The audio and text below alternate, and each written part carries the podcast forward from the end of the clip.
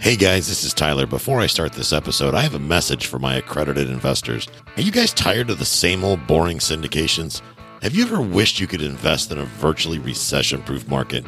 Well, here's your chance to join me as I literally buy Key West, Florida. That's right, Key West, Florida. How do you get involved? You go to keywestcashflow.com forward slash call and book a call with me today. Now, on to the episode.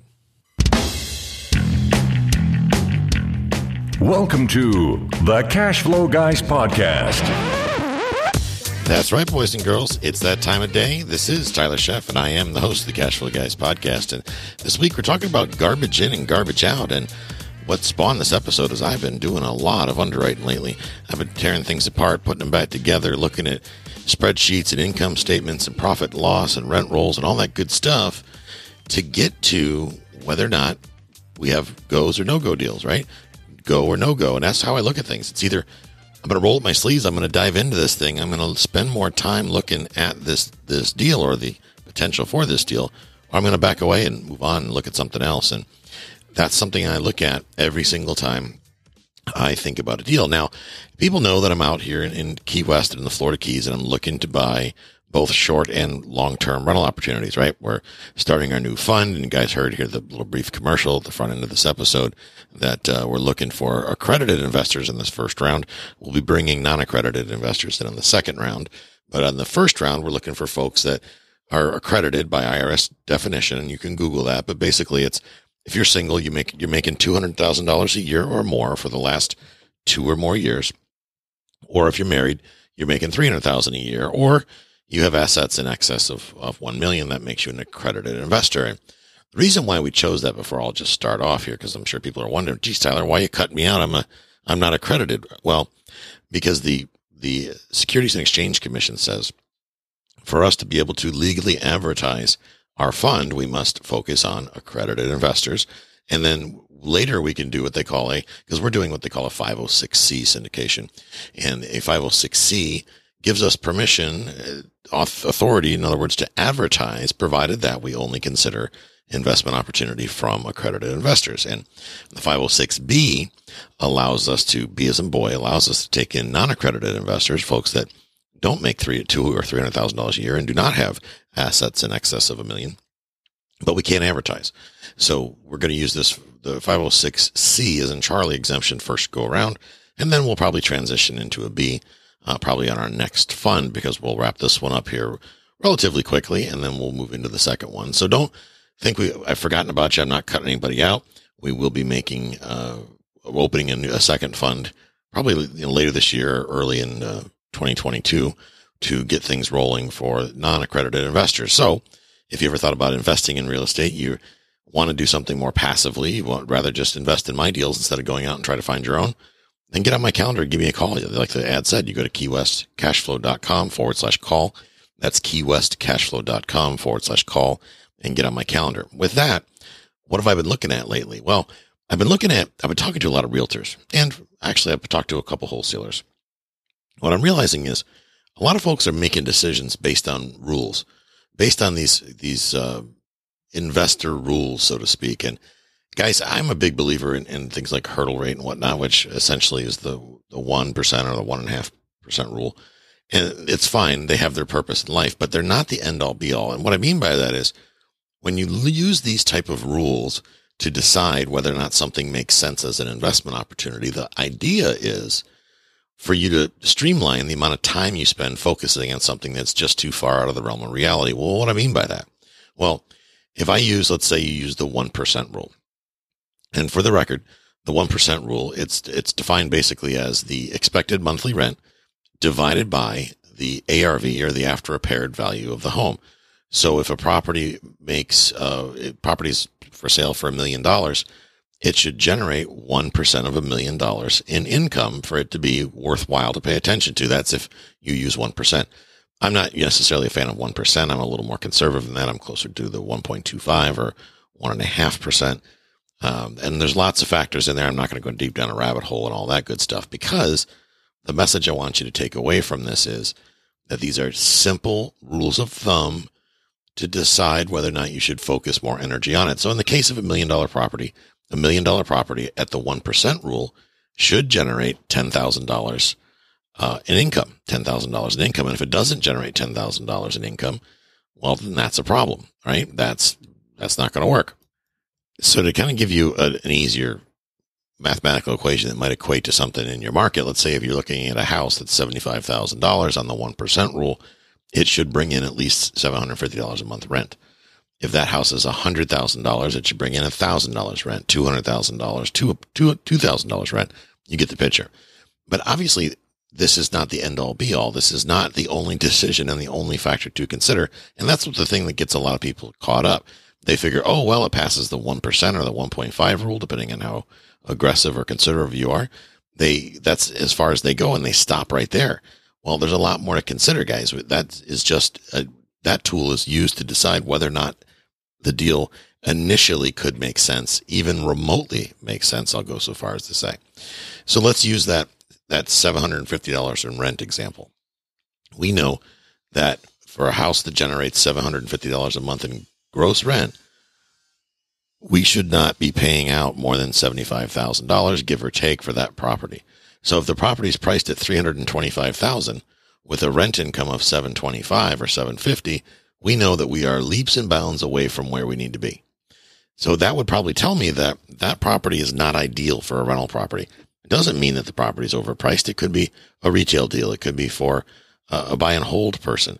It's just not ideal for a rental because understand this, not all properties make sense as rentals at all. There's, you know, a percentage of them do and a lot of them do, but not every property can make an ideal rental property. Some of them simply don't make sense. That's why I always tell people don't buy condos and townhomes or houses that have HOAs as rental properties and the reason for that is there's usually a maintenance fee or a condo association or an HOA fee that's m- mixed in there that's going to be have to be added to that or taken away from that rent. So in this example of the $75,000 house, if you use the 1% rule, later in your due diligence, you're going to figure out that, oh, there's a $400 monthly maintenance fee and HOA fees that apply to this property. Well, that means you only got if you if you take 750 and you minus 400 off of it, that leaves you with $350. Well, that now that dog doesn't hunt. That tells you that the property does not generate enough income to substantiate a $75,000 price. So you can either pass on the property, you can negotiate it, explain to the seller that math just simply doesn't work. You'd be losing money if you bought the property. You don't know. Maybe they got a, a problem. Maybe they have urgency. They need to sell it at a significant discount. Or maybe they just guessed at the price. I know realtors out there, guys that guess at prices. Uh, I find that a lot. I find that a lot, a lot, way too much, especially when you're getting into multifamily and commercial properties and business properties and things like that, where the agents, they just lack the training. They don't have the experience. They've never learned because real estate school doesn't teach you that. Matter of fact, the, the broker in the state of Florida, unless you go to broker school and get your broker's license, real estate licensing doesn't cover investing hardly at all. I mean, very, very little. There's like a paragraph. If you go get your broker's license, they go a little bit deeper into it, but still, you're not walking out of there with like a CCIM commercial uh, investment manager designation or anything like that. It's very light and to the point. Uh, that's why I don't understand why people waste their time getting a broker's license unless they're going to open their own brokerage frankly, that's why I don't have a broker's license. There's no incentive for me to go through the drama of getting my broker's license because I'm not, there's nothing to be learned. Hell, I could teach the course and it doesn't change my paycheck because my broker doesn't care whether or not I have a broker's license. I use his. So it just makes more sense for me not to worry about it. Right. So garbage in, garbage out. The problem with the, these rules, like the 1% rule, is that the monthly rent figures are often actual, or they're not actual, they're often estimated. And if you're using figures that are estimated, clearly you understand that that means that the end result of whatever you come up with will also be inaccurate. So if you think that a property rents for 750 a month and you use that as a decision factor to see, see if the property is priced right at $78,000 or $75,000 or whatever it may be, then understand that that $75,000 is already inaccurate because the rent that you use to get there is inaccurate. So here's a good example of that. When I first started buying properties in Memphis, and I still see this today, guys, Uh, when I bought my first couple apartment buildings, the people I bought it from said, "Oh, these will rent for seven fifty all day long." Well, me being from Florida and from a metro area like Tampa Bay, I thought seven fifty. That's even conservative. I could rent any two bedroom apartment in Pinellas County for seven fifty, and that was even back then in 2014. It's like seven fifty was cheap. Market rent at the time was nine hundred, and that was in Florida, obviously. But I didn't really think too much that rents would be that different in Memphis, Tennessee. And in reality, these were D as in David, as in Delta, as in dog shit type properties.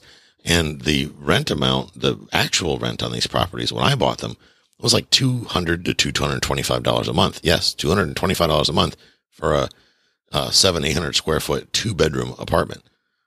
Uh, it's, that's just how it goes up there. So had I done math based on what I thought they would, what the seller's opinion was of the rent, even though he knew damn well he wasn't collecting anywhere near that, I would have got caught short, way short. Um, and I dove in to start look at, okay, what are the other apartments rent for in the immediate area? I went on places like apartment.com, like Zillow, Craigslist, started trying to figure out what is reasonable rent for a two bedroom, one bath in Memphis, Tennessee in that general neighborhood. And when I started seeing, you know, $49 move in special, first month free and a monthly rental of two forty nine ninety nine a month, it started to make sense. I'm like, oh, I see. Okay. So apparently the data I got was bad wrong.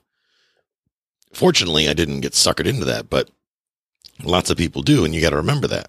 Uh, don't get caught up in that thing. And another thing comes into is when you're deciding, when you're going backwards using this rule and you're thinking what it should be worth, $75,000, let's say, what's this whole thing we talk about after repaired value? Well, guys, how accurate is that figure? Number one, are we using a licensed contractor to give us an accurate estimate that won't change to determine what the repair costs are? Are we hiring an appraiser to come in and do an appraisal uh, using something like rather mainstream, like uh, FHA appraisal guidelines, to give us a an opinion of fair market value? In other words, what a bank would put on it for value because value is important if you're going to borrow money against the property. And unfortunately, the only opinion the banks are going to respect is that of a licensed appraiser. They don't care what the realtor says. They certainly don't care what the seller says. So if you think your value is significantly different than what an appraisal might say, then maybe you should pony up some cash and get an appraisal. We talked about that in a previous episode. I can't begin to tell you how valuable an, paying for an appraisal is in the grand scheme of things. It's chump change to pay for an appraisal as compared to the value you'll get out of it if you see it that way. Maybe the wholesalers estimating ARV. And I'm telling you, I see these all the time. I still get emails from the Tampa Bay market. These guys are, they're on crack. I mean, they're just, they'll say, you know, two bedroom, one bath hoopty in Pasco County that's got two meth heads living in it and the back end of it's burned off. They'll say the ARV is three hundred thousand dollars and it only needs five grand worth of repairs. Just needs carpet. It's like, dude, dude, that's a chalk line over there in the living room. It needs a little more than carpet. Uh, realtors, hey, you know, realtors' job is to sell property. Their job's not to appraise property, so they don't know. You know, the seller says they saw on Zillow that it's worth three hundred thousand dollars. Great, then they'll put it on the market for three hundred thousand dollars. You guys saw when I sold uh, one of recent properties over back in St. Petersburg. Zillow gave the seller like a hundred and fifty thousand dollar too low estimate. Zillow told him his house was worth about 120, I think it was $120,000 less than what I sold it for. So there's a great example. I mean, of how this data is flawed. It's just not accurate. Uh, so we got to keep this in mind, guys. This is the stuff we, we can't overlook because this will get us in deep, deep trouble. And I can tell you that most folks um, that I know when you're in the due diligence part are not going to break out, bust out their, their wallet and pay for an appraisal. That's why when you do these calculations, they can only help you determine whether or not you want to roll up your sleeves and go further, not whether or not you should buy this particular property. So make the distinction that you understand that the whole idea here is this is a quick test to see if it's even in the ballpark. Are we in the same state? Are we in the same zip code? Does this make sense? right? That's it. That's all that matters. So the big question a lot of folks have is how the hell do I determine ARV? Because I don't know. I'm, I'm not an appraiser. I don't know. And understand, first of all, ARV is a, is a opinion of value. an appraisal actually is an opinion of value. The difference is, is that the appraiser is bound to use specific types of data to determine what the appraised price of the home is. Well, if you're just a realtor or a wholesaler or some seller or some buyer, you're not held to any standard, none whatsoever. You can just to say, I'm going to use, I don't know, the property records from 1876 to determine my property value. You can do whatever you want. There's unfortunately no rules. So understand that when you people provide you with that ARV figure, that's as good as me covering both eyes and saying, and you saying, Hey, Tyler, pick a number. And I go 79,000. And then you buy it at 79,000 and get mad at me when it's not a good deal. That's about the logic in that. So keep that in mind. So how do you determine ARV? Well, single family homes, primarily uh, the after repair value, you should be using sold comparables. Sold comparables, not what's for sale, sold comparables. Wholesalers are notorious for using properties f- that are for sale. Oh, look, so Jimmy's selling this place across town that's on the ocean and has a pool and 14 stories in a guest house uh, for 50 million. So this crappy duplex in the hood has got to be worth half of that, right? No, wrong. So what does like kind mean? Sold like kind properties. Well, if you're looking at a two bedroom, one bath house that's 900 square foot, you should not be comparing a three bedroom, two bath, two story house with a pool that's 3,000 square foot because those properties are not like kind. So what does that mean? Well, it means if you look at a two bedroom, one bath that's 980 square foot, you should be looking for two bedroom, one bath properties first. And secondly, that are within plus or minus 20% of the square footage of the subject property or the property you're trying to determine the value of. How do I come up with this criteria? Well, I cheated. It's called the FHA, uh, the FHA appraisal guidelines. That's what they teach the appraisers. So if the appraisers are the one that go to all the schooling to determine the appraisal amount, what an appraisal amount should be and how it's calculated, it would logic would dictate that you could use some of those same parameters. Now, obviously they go a lot deeper when they determine value and they factor in a lot of different things, but I don't need you to write a master's thesis on the value of the property. I just need to make sure that you don't overpay. Okay. And if you're representing somebody else, I want to make sure that you get them top dollar if that's the case, right? So we want to be as accurate as we possibly can. When it comes to multifamily properties or income properties, and this includes guys, multifamily office, storage, hotels, parking lots, you name it. We're going to use income methods or methods that, that the value is derived from the income. Okay. That's very important because these are investment quality properties, or at least they should be.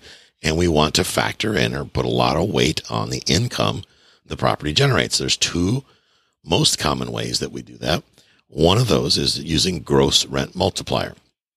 Okay, gross rent multiplier. The other one is using cap rate.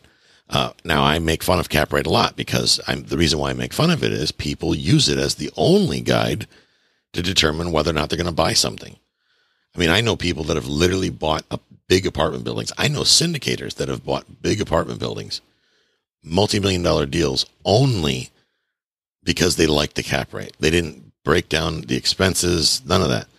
They just guessed that they could do basically completely guessed. It's like, you know, taking a handful of marbles and, and throwing them out in the air and seeing what sticks. That's all they did. And I can tell you how you can imagine how the rest of that story went. Not well. So to, to the formula to calculate GRM, it's called GRM or gross rent multiplier. And you can Google this and you, there's YouTube videos on the topic and I'll probably make some on the topic uh, to help you guys out with this, but it's property price so property price divided by the gross rental income. That equals the gross rent multiplier. So how do you determine that? Well, like cap rate, an area or a market will come up, will uh, substantiate or have its own gross rent multiplier. For example, I'm in Key West. There's a gross rent multiplier in Key West for the, the municipality, for the city. And what we look at is for the market area, I should say the MSA. In Key West, properties sell for so much. And those properties, we can go back in the records and see what was the advertised income at the time. You know, how much did they rent for? We could take what they sold for, the price they sold for, divide that by the rental income and come up with a gross rent, gross rent multiplier. And let's say if that gross rent multiplier is a six, maybe that's the answer. We get six as the gross rent multiplier. I can then take that known factor, that gross rent multiplier, and either divide it by or divide it into or multiply it by or divide it into either the gross rental income or the property price to determine the value that's missing. So if I have the rental income, what I think the rental income should be versus the gross rent multiplier of six for the market, I take those two factors, I multiply them together, and I come up with what the property price should be. Does that make sense? Okay. We, you can dive in, and there's people that have got charts and spreadsheets and all kinds of things to to make this even harder. But you can go on YouTube and Google is a great resource that they'll draw it out. I know audibly it's probably a little more challenging to look at, but it's just like using a financial calculator. When you're doing using a financial calculator, usually you input all the data that you know and you leave off or solve for the data that you don't know. So if you want to know the mortgage payments, well, on a 10B2 calculator, you put in the, the, the interest rate, the term, the loan amount, and the future value, and then hit calculate, and it will fill in what the payment is for you. And if you know the payment, and you know the duration of time, and you know the interest rate, and, and you know whether or not there's a balloon payment, and you want to figure out how much money you can borrow with those terms, you leave the value part open and it will fill it in for you. That's what it solves for, calculates for. So don't want to go way down a rabbit hole with that one. I'll leave you there. We're going to wrap up here in just a second. But uh, cap rate's the other one. It's basically net income divided by purchase price. So let's make sure I'm clear about this. Gross rent multiplier is based on gross rental income. Cap rate is based on net income. So there's a big difference there, right? Cap rate factors in expenses. And a lot of times, sometimes if, if the, most of the time, expenses are a challenge to get for properties that are for sale because the realtors never ask for them or the sellers aren't prepared with it or they, you know, maybe it's garbage in, garbage out, right? But so we have to estimate. Rule of thumb, I use 50%. I figure quick math. I figure the expenses are probably 50% or less of what a property makes. So if a property rents for a thousand bucks, I'll knock 500 bucks off or I divide it by two to come up with my, that's my half of my expenses. And I base my cap rate on the balance, 500 bucks. So if you've got a property that generates $12,000 a month in income, 12,000 divided by two is 6,000. 6,000 divided by the purchase price would give me the cap rate or times the, the purchase divided by the purchase price to give me the cap rate or you put in, if you know the cap rate for a market, like it's a five cap and the thing generates $6,000, you multiply those two together and you come up with a purchase price. Not rocket science. Again, that's something else you can dive into uh, on Instagram or not Instagram. I'm sorry, on YouTube, on, on uh, Google. It's not rocket science. These are very simple things. Calculating these numbers, guys, using estimated numbers is always going to lead you with to inaccurate results. Please understand that. I can't begin to stress how much that matters. And I know that it's difficult, guys. I know it's challenging to get this information from the sellers and the wholesalers and the realtors. And I know that everybody's making it up or lying or whatever they are. But at the end of the day, do the best you can to get as accurate as you can. Use this information to help you make a decision if it's worth the focus of your very important time to go further with the, the, the underwriting of the deal or not. You won't have enough time in the day to underwrite every opportunity that crosses your desk. This is simply a a cheat way to make it happen, make it done, get it done quickly so you can move on to the next opportunity, guys. I hope you have a great week. I hope you get out there and take some action. And I'll catch up with you next time. This concludes today's episode. You don't have to wait till the next episode to learn to earn. Head over to cashflowguys.com and contact Tyler and his team for more powerful tips and ideas so you can start generating multiple streams of income and escape the rat race.